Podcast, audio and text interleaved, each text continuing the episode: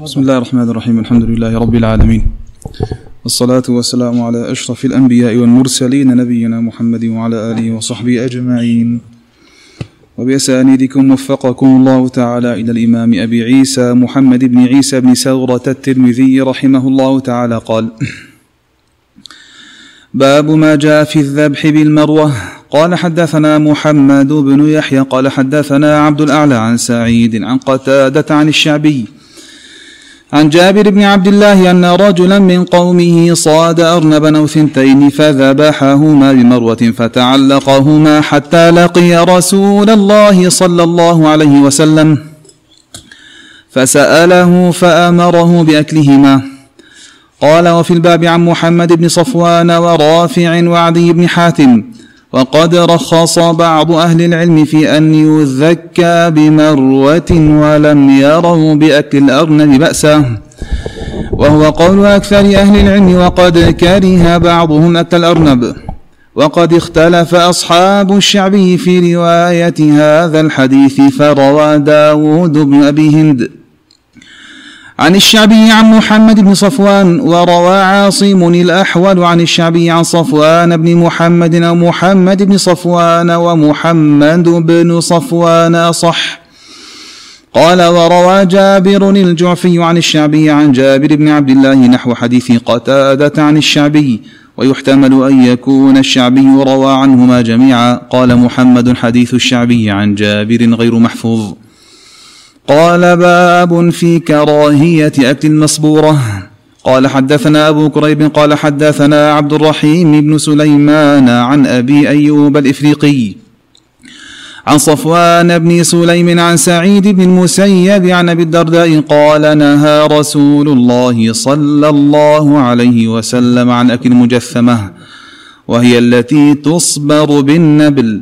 قال وفي الباب عن عربا عن عرباض بن سارية وأنس وابن عمر وابن عباس وجابر وأبي هريرة رضي الله عنهم.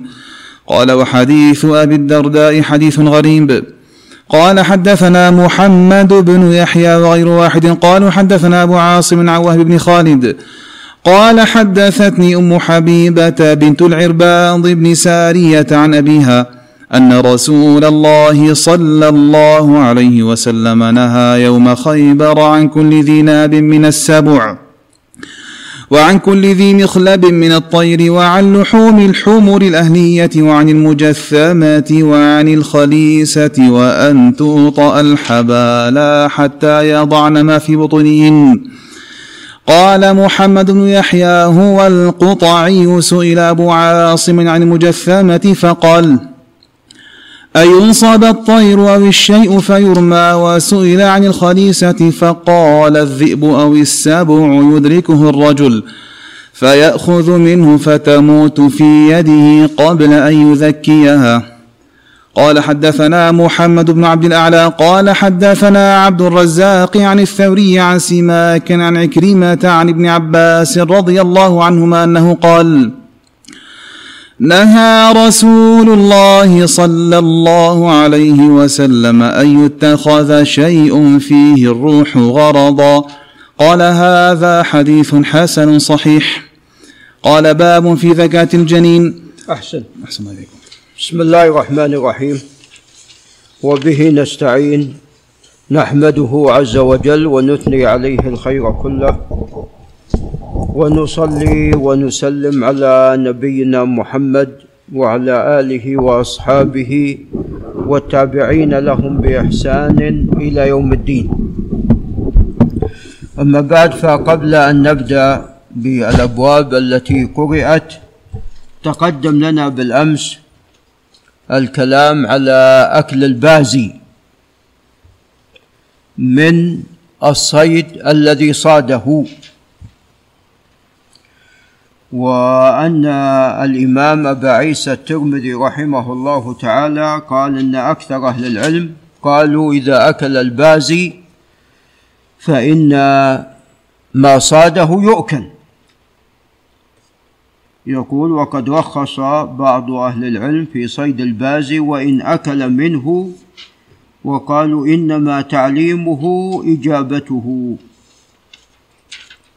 قال وكرهه بعضهم والفقهاء أكثرهم قالوا يؤكل وإن أكل منه. ثم قال رحمه الله في آه، صيد الكلب إذا أكل. قال وقد اختلف أهل العلم في الكلب إذا أكل من الصيد. فقال أكثر أهل العلم إذا أكل الكلب منه فلا يؤكل. ففرق رحمه الله ما بين ما صاده البازي وبين ما صاده الكلب. فما أكل الكلب فهنا لا يؤكل. وأما إذا أكل البازي فإنه يؤكل. وهذا قد قال به أيضا أبو داود السجستاني رحمه الله تعالى في كتابه السنن وسوف يأتي كلامه في ذلك بإذن الله. نعم. طبعا ال ال الأدلة أو أهل العلم قد اختلفوا أصلا في أكل الحيوان المدرب والمعلم من الشيء الذي صاده. نعم. فذهب جمع من أهل العلم إلى أنه لا يؤكل. في هذه الحالة إذا أكل مما صاده لأنه يكون مما أمسكه على نفسه وليس على صاحبه. والله تعالى يقول فكلوا مما أمسكنا عليكم أي صدنا لكم. وهذا الذي جاء في حديث عدي بن حاتم في الصحيحين. وذهب بعض أهل العلم إلى أنه يؤكل منه وإن أكل. واستدلوا بذلك بحديث عمرو بن شعيب. وقد خرجه الإمام أبو داود رحمه الله وغيره. عليكم السلام. قال الإمام أبو داود حدثنا محمد بن المنهال الضرير قال حدثنا يزيد بن زريع قال حدثنا حبيب المعلم قال عن عمرو بن شعيب قال عن أبيه قال عن جده أن أعرابيا يقال له أبو ثعلبة وهو الخشني رضي الله عنه. قال يا رسول الله إن لي كلابا مكلبة. فأفتني في صيدها فقال النبي صلى الله عليه وسلم إن كان لك كلاب مكلبه فكل مما امسكنا عليك. قال ذكيا وغير ذكي قال وإن قال وإن أكل منه قال وإن أكل منه. الحديث. فأجاز له في هذه تفضل أجاز له في هذه الحالة أن يأكل مما أكل منه الكلب الذي صاد هذا الصيد. فهذه حجة من أجاز ذلك. واستدلوا أيضا بما رواه أيضا أبو داود. قال حدثنا محمد بن عيسى وهو الطباع. قال حد ثقة حافظ. قال حدثنا هشيم وهو ثقة حافظ قال حدثنا داود بن عمرو. وداود بن عمرو مختلف فيه.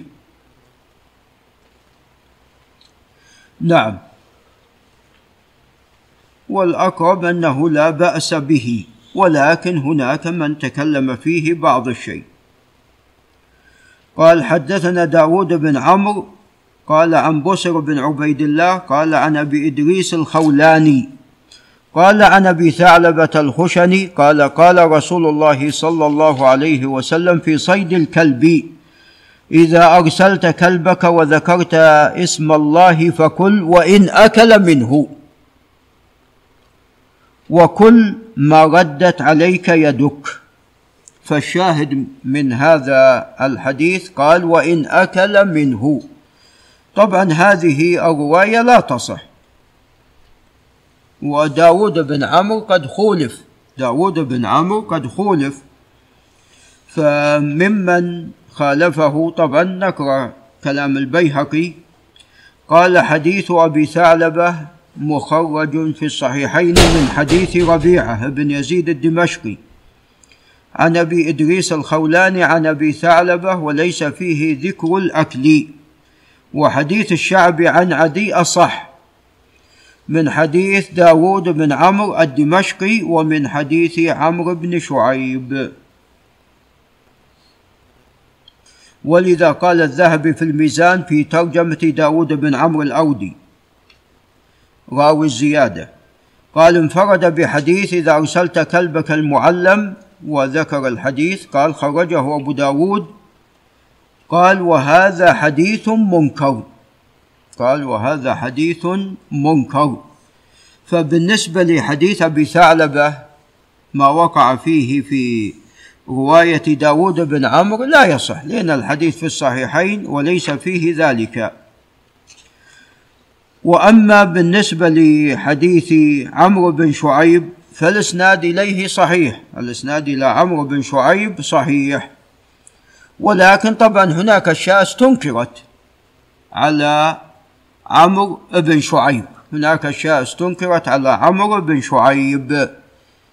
نعم ولعل هذا الحديث من ذلك خاصة أن عمرو بن شعيب قد اختلف عليه في هذا الحديث. فالبيهقي عله في السنن الكبرى بما رواه شعبة بن الحجاج. عن عبد ربه ابن سعيد الأنصاري أخو يحيى بن سعيد. عن عمرو بن شعيب قال عن رجل من هذيل أنه سأل النبي صلى الله عليه وسلم عن الكلب يصطاد فقال كل أكل أو لم يأكل. فقال له كل أكل أو لم يأكل. نعم. فهذه الرواية يعني فيها أن عمرو بن شعيب قد اضطرب. واختلف عليه في ذلك. وقد تكون يعني هناك من قد يجعل هذا الحديث يعني يجعل هذا حديث والآخر حديث. حديث عمرو بن شعيب عن أبي عن جدة حديث ويجعل ما رواه شعبة عن عبد ربه بن سعيد عن عمرو بن شعيب عن رجل من هذيل يجعله حديث. وطريقة الحفاظ لا هذا يجعلون والله أعلم اختلافا على عمرو بن شعيب إلا إذا كان راوي متقنا حافظا فهنا نعم. وهذه السلسلة ليست من هذا القبيل نعم كما هو معلوم. فهذا اختلاف على عمرو بن شعيب فهذا مما يوهن هذا الحديث هذا مما يوهن هذا الحديث. والذي جاء في الآية الكريمة عليكم السلام. لا شك هو المقدم بالإضافة إلى ما جاء في الصحيحين. نعم. قال إن أكل لا تأكل. نعم. ناتي إلى مسألتنا التي تقدم ذكرها. طبعا لا أعلم أن هناك نصا يخص البازي. نعم. يعني النصوص إما أنها جاءت نعم نعم بالكلاب ويدخل فيها غيرها نعم من الحيوانات التي يصاد بها. وقد جاء طبعا نص في البازي لكن من رواية مجالد بن سعيد. جاء نص في البازي إذا أكل لا تأكل إذا أكل لا تأكل من رواية مجالد بن سعيد وقد خرجه أبو داود. قال حدثنا عثمان بن أبي شيبة قال حدثنا عبد الله بن نمير قال حدثنا مجالد قال عن الشعبي قال عن عدي بن حاتم أن النبي صلى الله عليه وسلم قال ما علمت من كلب أو باز ثم أرسلته وذكرت اسم الله فكل مما أمسك عليك. قلت وإن قتل قال وإن قتله ولم يأكل. منه شيئا فإنما أمسكه عليك. نعم. فهذا نص في البازي. بالإضافة إلى الكلب. لكن من رواية مجالد ابن سعيد. نعم. وحديث الشعبي عن آية نعم حديث عفوا عدي بن حاتم في الصحيحين لا تأكل. نعم في الصحيحين كما تقدم لنا لا تأكل. نعم. فالتفريق ما بين الكلب والبازي يعني لا أعلم له دليلا بالنص وإنما يعني هذا عند عند بعض أهل العلم بالخبرة وأن البازي لابد أن يطعم من هذا الصيد وأنه يأكل مما صاده. نعم. ولذا قال أبو داود رحمه الله بعد أن ساق هذا الحديث قال البازي إذا أكل فلا بأس به والكلب إذا أكل كره. نعم ففرق. قال وإن شرب الدم فلا بأس به. نعم. ففي النفس شيء والله أعلم من جواز أكل يعني مما أكل منه البازي. يعني إما أن يقال بالعموم إذا أكل الكلب وإذا أكل الطير. وإما أن يقال أيضا بالمنع والآية لم تفرق مكلبين تعلمونهن مما علمكم الله. فكلوا مما أمسكن عليكم. نعم. فالآية عمت ولم تفرق الآية الكريمة. نعم وهذا أيضا يعني في النصوص الصحيحة في السنة. نعم. ف والله أعلم في النفس شيء من ذلك ولذا قال أبو داود إن قالوا نعم الترمذي عفوا تقدم كلام الترمذي قال إنما تعليمه إجابته. نعم يعني بغض النظر عن أكل ولا ماذا ولا لم يأكل بما أنه يجيبك إذا أرسلته استرسل أجابك خلاص أكل ولا لم يأكل. نعم. نعم.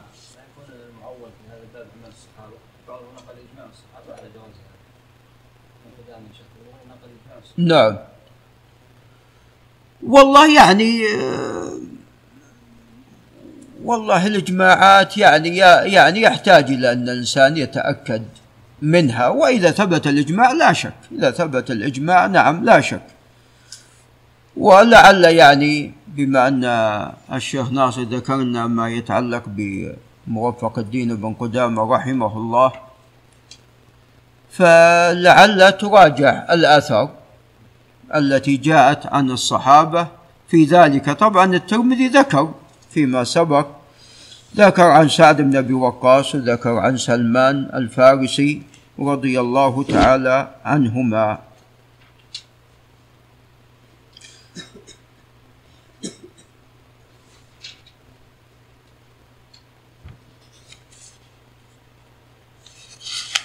فالمهم تراجع نعم. أو غيره ممن ذكر ذلك نعم. طبعا صاحب المغني قال وهي رواية عن أحمد وروي ذلك عن سعد بن أبي وقاص. عفوا صاحب المغني رحمه الله. قال وروي ذلك عن سعد بن أبي وقاص وسلمان وأبي هريرة وابن عمر حكاه عنهم الإمام أحمد وبه قال مالك قال وللشافعي قولان كالمذهبين. نعم. وهذا يبدو والله أعلم يعني في المسألة من حيث العموم. إي نعم الذي يبدو والله أعلم في الكلب ولعله يخرج نص ابن قدامه. نعم تفضل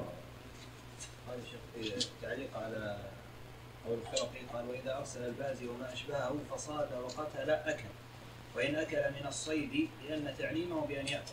نعم. قدامة وجملته أنه يشترط في صيد البازي ما يشترط في الصيد بالكلب إلا ترك الأكل فلا يشترط ويباح صيده وإن أكل منه. وبهذا قال ابن عباس وإليه ذهب النخعي وحماد والثوري وأبو حنيفة وأصحابه وأصحابه. ونص الشافعي على أنه كالكلب في تحريم ما أكل منه من صيده لأن مجالدا روى عن الشعبي ثم ذكر الحديث الذي ذكرته. نعم. نعم. قال ولأنه جارح أكل مما صاده عقيب قتله فاشبع فأشبه سباع البهائم. ثم قال ولنا إجماع الصحابة. روى الخلال باسناده عن ابن عباس قال إذا أكل الكلب فلا تأكل من الصيد وإذا أكل الصقر فكل لأنك تستطيع أن تضرب الكلب ولا تستطيع أن تضرب الصقر ثم قال وقد ذكرنا عن أربعة من الصحابة إباحة ما أكل منه الكلب وخالفهم ابن عباس ووافقهم في الصقر ولم ينقل عن أحد في عصرهم خلافهم ولأن جوارح الطير تعلم بالأكل ويتعذر تعليمها بترك الأكل فلم يقدح في تعليمها بخلاف الكلب والفهد. وأما الخبر فلا يصح. يومئذ مجالد وهو ضعيف. نعم. نعم. بارك الله فيك. يعني نعم تراجع يتأكد تراجع أسانيد ما يتعلق بابن عباس وغيره. نعم هو قال روى الخلال بإسناده. ولم يذكر الإسناد فلعل يراجع ابن أبي شيبة وعبد الرزاق لعل يوجد عندهما شيء من ذلك. نعم. قال الإمام أبو عيسى الترمذي رحمه الله باب ما جاء في الذبح بالمروة أي حجارة المروة. نعم. وتعلمون بارك الله فيكم أن بعض الأحجار تكون حادة. نعم. تكون حادة وقد تشبه يعني السكين في قطعها. نعم. فما حكم ذلك؟ نعم. وحكم ذلك أن هذا لا بأس به. نعم. بما أن هذه الآلة نعم سواء كانت حديدة وهي السكين أو كانت حجر نعم. ما لم يعني الذي جاء النهي عن الذبح به هو السن والظفر. نعم. وأما ما سوى ذلك مما أنهر الدم فلا بأس باستعماله في الذبح. نعم. قال حدثنا محمد بن يحيى وهو ابن أبي حزم القطعي البصري. وهو ثقة كما قال الذهبي. قال حدثنا عبد الأعلى وهو ابن عبد الأعلى ابن سعيد. عفوا عبد الأعلى بن عبد الأعلى السامي البصري وهو أيضا ثقة عبد الأعلى. وقد توفي عام تسعة وثمانين ومئة. نعم وقد خرج له الجماعة. ابن حبان يقول كان متقنا. نعم. قال عن سعيد وهو سعيد بن أبي عروبة. نعم.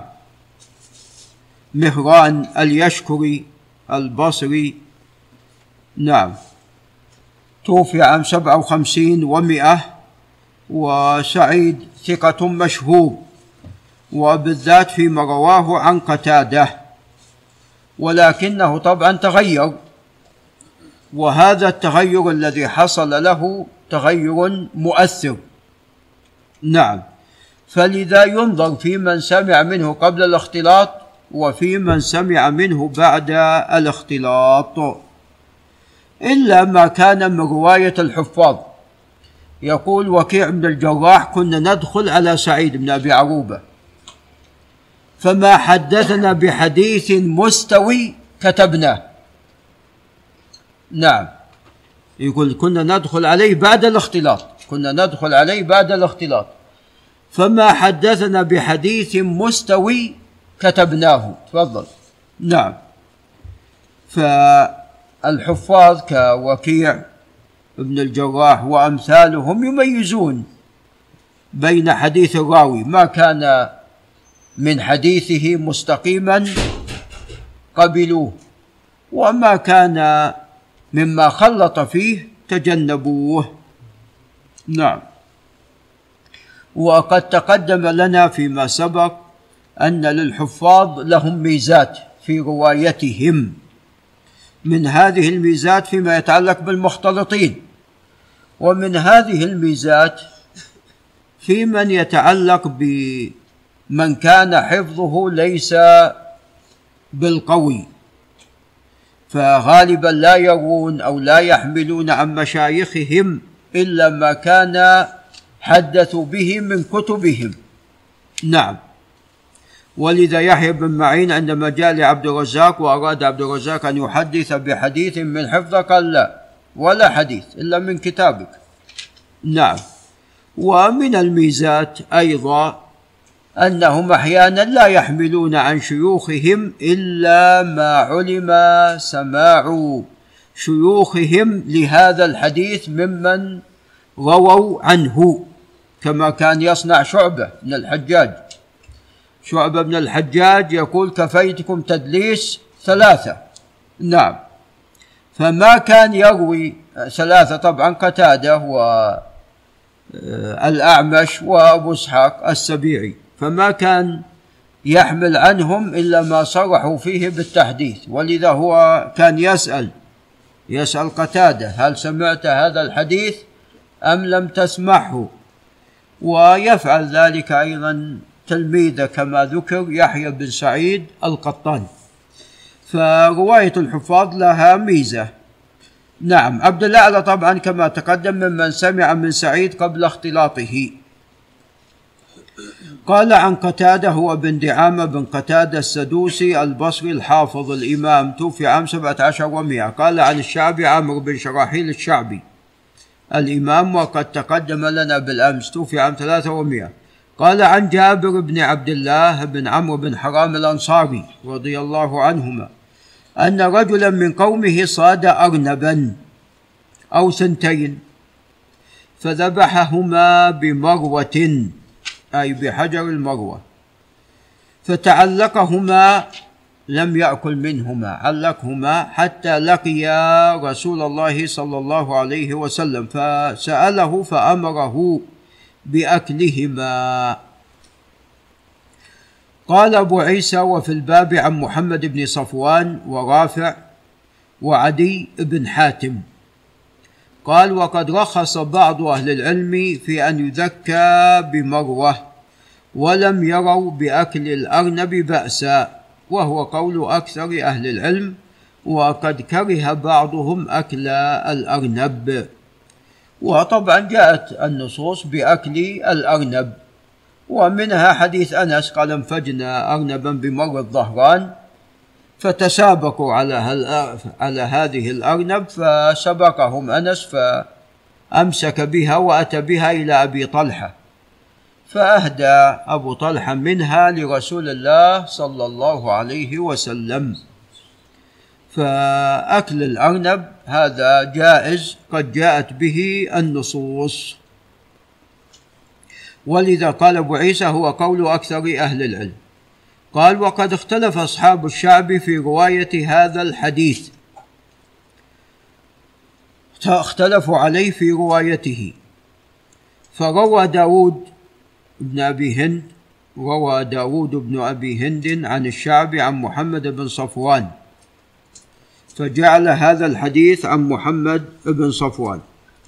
قال وروى عاصم الأحول عن الشعب عن صفوان بن محمد أو محمد بن صفوان.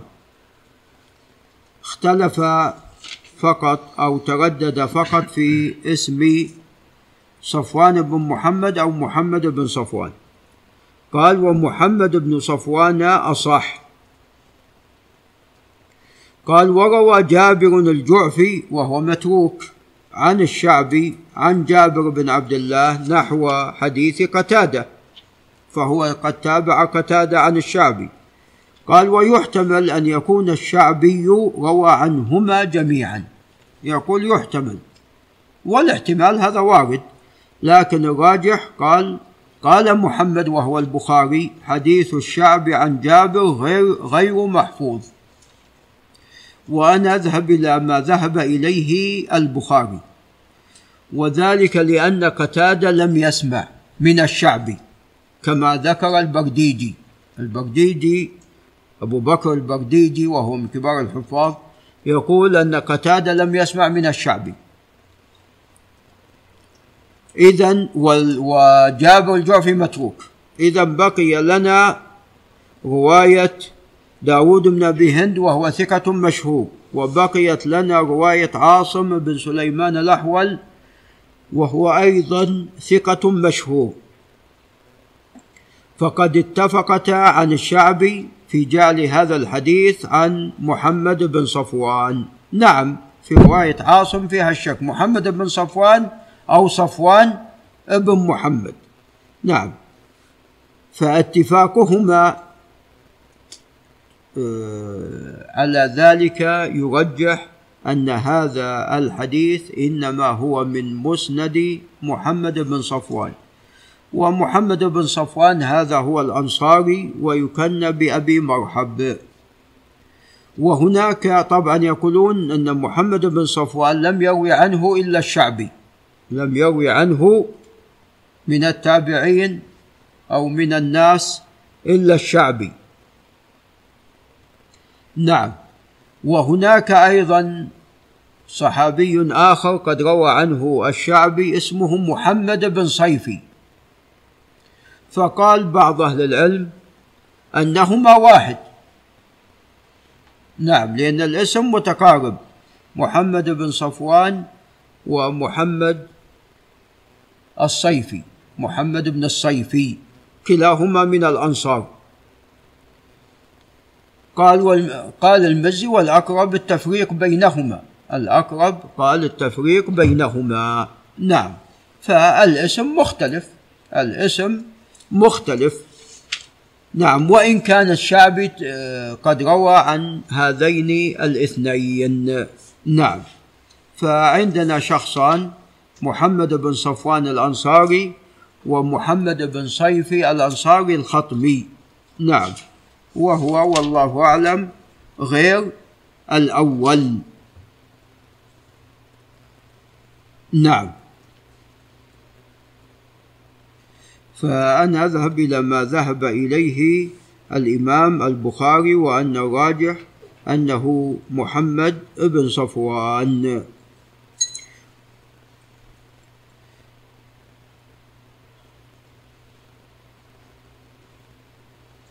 وينظر لعل آه، أبو فيصل يراجع سماع الشعبي من محمد بن صفوان. نعم. قال باب في كراهية أكل المصبورة والمصبورة هي المقتولة صبرا والمقتولة صبرا يعني تحبس. نعم. وترمى حتى تقتل. نعم. فهذا لا شك. هذا يعني حرام. حرام من جهتين. اولا هذا اولا هذا تعذيب للحيوان. وأنت قادر وهذا الشخص قادر عليه. هو قادر. هو ربط هذه المصبوره نعم. فهو قادر عليها. نعم. وإنما الذي يصاد الشيء غير المقدور عليه. نعم. الشيء الذي لا يقدر عليه هو الذي يصاد. نعم. وتقدم لنا في تعريف الصيد هو اقتناص حيوان متوحش طبعا. غير مملوك ولا مقدور عليه. المملوك داح لمالكه. والمقدور عليه لا يصاد. فإذا هو غير مملوك وغير مقدور أيضا عليه. نعم. ولذا إذا ندى البعير وتوحش أو غيره مما هو أليف طبعا فهذا أيضا إذا لم يعني يستطاع عليه إلا باصطياده فيصطاد في مثل هذه الحالة. نعم قال حدثنا أبو كريب وهو محمد بن العلاء الهمداني وهو ثقة حافظ توفي عام 48 و200 قال حدثنا عبد الرحيم بن سليمان وهو الكناني أو الطائي وهو ثقة. نعم. توفي عام سبعة وثمانين ومائة قال عن أبي أيوب الإفريقي وأبو أيوب الأفريقي هو عبد الله بن علي الأزرق الكوفي. وقد يكون أصله أفريقيا ونزل الكوفة. نعم. وأبو أيوب فيه اختلاف. قواه يحيى بن معين عندما قال له الدوري هو ثقة؟ قال نعم لا بأس به. نعم وذكر ابن حبان في الثقات. وأما أبو زرعة فقال لين. أبو زرعة الرازي يقول لين في حديثه إنكار ليس بالمتين. يقول لين في حديثه إنكار ليس بالمتين. وأنا أذهب إلى ما ذهب إليه أبو زرعة الرازي نعم. قال عن صفوان ابن سليم وهو الزهري المدني. وهو نعم الزهري مولاهم المدني وهو ثقة جليل. نعم. توفي بعد الثلاثين ومئة. نعم. توفي عام 32 ومئة. قال طبعا وقد خرج له الجماعة. قال عن سعيد بن المسيب وهو القرشي المخزومي الإمام المعروف قال علي بن المديني كان من أوسع التابعين علما. قال عن أبي الدرداء رضي الله تعالى عنه وهو عمي عويمر أبو الدرداء الأنصاري رضي الله تعالى عنه وهو من علماء الصحابة وفقهاء وفقهائهم.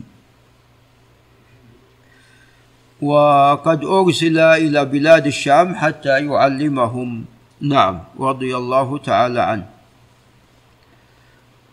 قال نهى رسول الله صلى الله عليه وسلم عن أكل المجثمة وهي التي تصبغ بالنبل. نعم. وسوف يأتي أيضا كلام بعاصم فيما يتعلق بالمجسمه وقال هو مثل ما تقدم في مسألة المصبوغة التي بوب عليها أبو عيسى الترمذي. فقال أن ينصب الطير أو الشيء فيرمى نعم. قال نعم. وفي الباب عن عرباض بن سارية وأنس وابن عمر وابن عباس وجابر وأبي هريرة. قال أبو عيسى وحديث أبي الدرداء حديث غريب نعم هذا الحديث كما تقدم فيه أبي أيوب الأفريقي وهو كما تقدم مختلف فيه ولعل قول أبي زرعة فيه أولى من غيره. يقول لين في حديثه إنكار. ليس ليس بالمتين.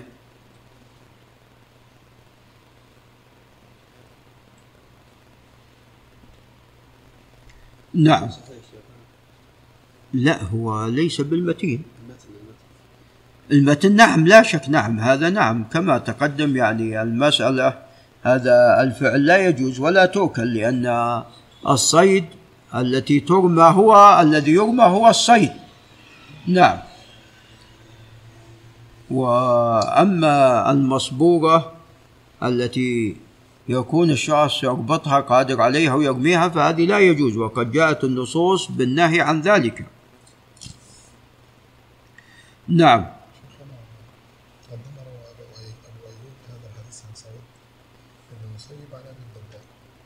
نعم الجادة في سعيد بن المسيب وكثرة روايته عن ابي هريره هل هو قرين بحفظه مع تعدد الوقار في الباب عن عرباض وانس وابن عمر والله يعني هو سعيد كما تعلمون لا شك يروي عن أبي هريرة ويروي عنه ويروي عفوا عن غيره. نعم فهو يروي عن أبي هريرة ويروي عن غيره. وطبعا أبو عيسى قد استغرب هذا الحديث وأنا لا أعلم لسعيد بن المسيب سماعا من أبي الدرداء. وله حديث آخر في الستة هذا طبعا في الستة. هذا عندنا الحديث وعندنا له حديث آخر. إسناده جيد إلى سعيد بن المسيب. إسناده جيد إلى سعيد بن المسيب. خرجه النسائي في الصغرى وفي الكبرى. قال إن أبا الدرداء كان يشرب من الطلا ما ذهب ثلثاه. نعم. وبقي ثلثه. نعم. أو نحو ذلك. نعم فليس له إلا في الستة يعني إلا هذين الحديثين. وأنا لا أعرف له سماع من أبي الدرداء. وأبو عيسى قد استغرب هذا الحديث. قال حدثنا محمد بن يحيى وهو أيضا. نعم القطعي بن أبي حزم القطعي. نعم. قال وغير واحد. عليكم السلام. قالوا حدثنا أبو عاصم وهو الضحاك بن مخلد أبو عاصم النبيل وهو ثقة نبيل وتوفي عام 12 و200 نعم وهو من كبار شيوخ البخاري.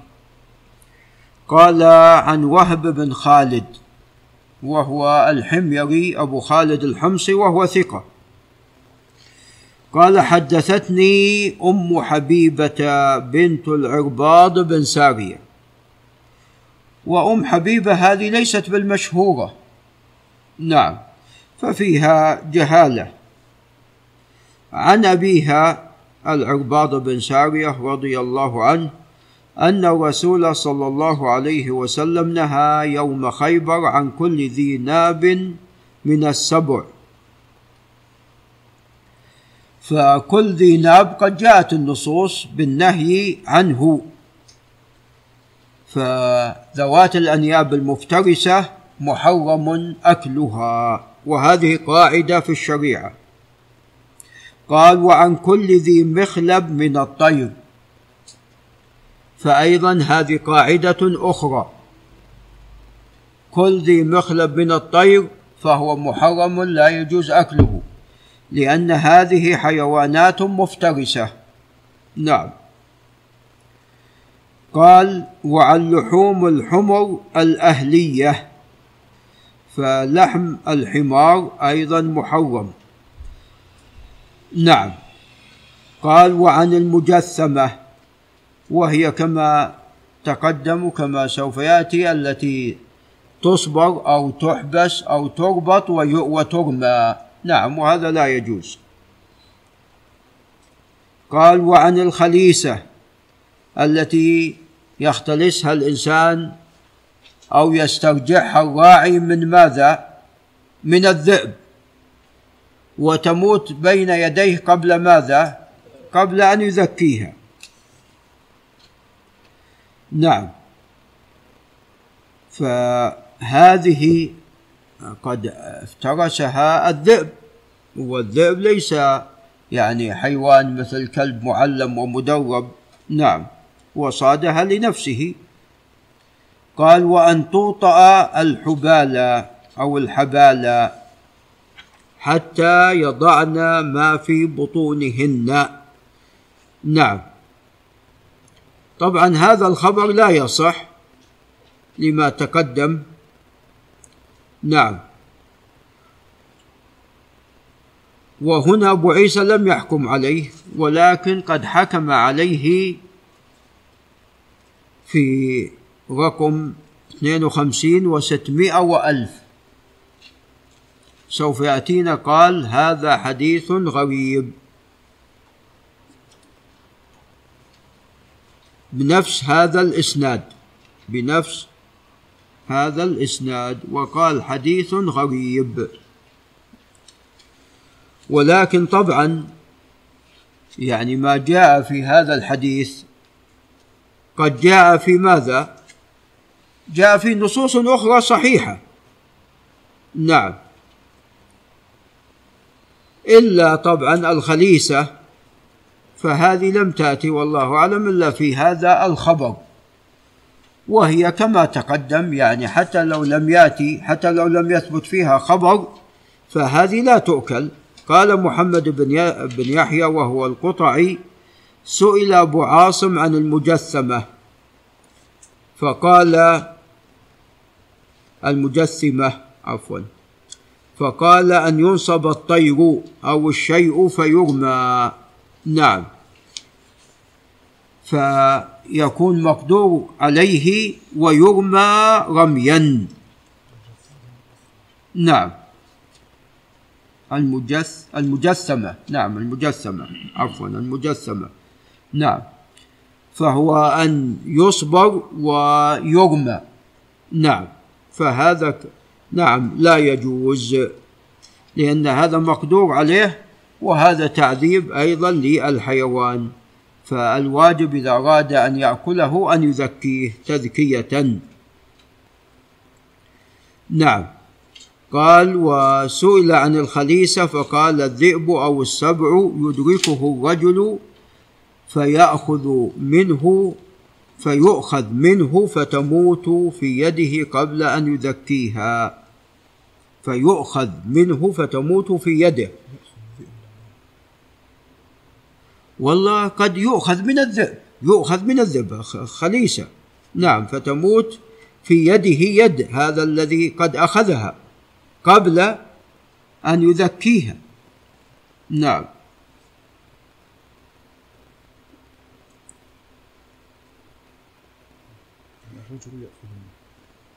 إيه الرجل يأخذها من الذئب.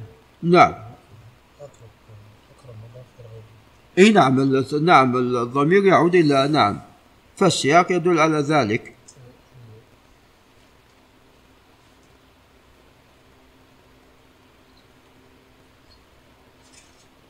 فيأخذ منه نعم فتموت في يده قبل أن يزكيها. نعم.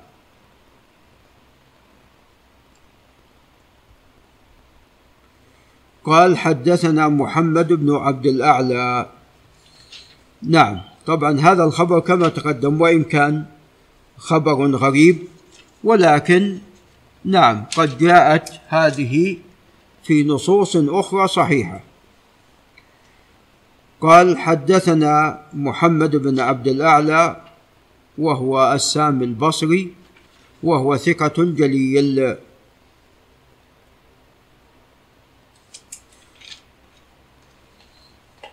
عفوا هذا محمد بن عبد الأعلى الصنعاني محمد بن عبد الأعلى الصنعاني وهو ثقة جليل توفي عام 45 و200 قال حدثنا عبد الرزاق وهو بن همام.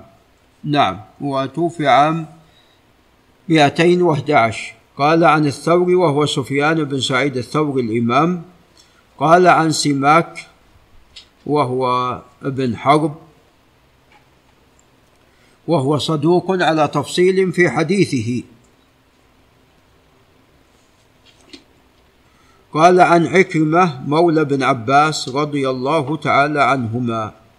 قال عن ابن عباس رضي الله تعالى عنهما. طبعا عكرمة ثقة مشهور. قال نهى رسول الله صلى الله عليه وسلم أن يتخذ شيء فيه روح غرضا. غرضا يرمى ويكون هدفا لرميه. نعم. قال أبو عيسى هذا حديث حسن صحيح. نعم. أنا أذهب إلى ما ذهب إليه أبو عيسى من صحة هذا الخبر فهذا إسناد حسن. نعم. وتقدم لنا أن رواية السماك عن عكرمة نعم قد تكلم فيها. ولكن الأصل فيها الصحة. هي نعم متكلم فيها وقد يلقن فيتلقن. نعم. يلقن ابن عباس فيتلقن. فهي فروايته متكلم فيها لكن الأصل فيها الصحة. ووجدت يعني جمعا أو عدة أحاديث مما جاء في هذه السلسلة قد جاءت من طرق أخرى. قد صحت من طرق أخرى. وهذا يدل على أنها محفوظة. نعم وقوة هذه السلسلة. نعم إذا اضطرب آه، سماك واختلف عليه نعم. فهنا نعم يعني مثلا في حديث الأعرابي. جاء رجل وقال رأيت الهلال. قال تشهد أن لا إله إلا الله. قال نعم. قال تشهد أن محمد رسول الله. قال نعم.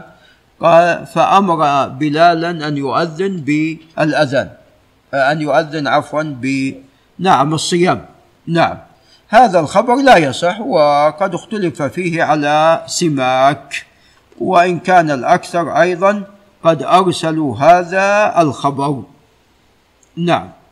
و و وأما إذا لم يختلف عليه فالأصل في روايته الصحة خاصة هذا من قديم حديثه مما رواه سفيان الثوري. وخاصة أن هذا الحديث قد جاء في مسلم من وجه آخر من حديث سعيد بن جبير عن ابن عباس. فإذا هو حديث صحيح. نعم ولعل نقف عند هنا.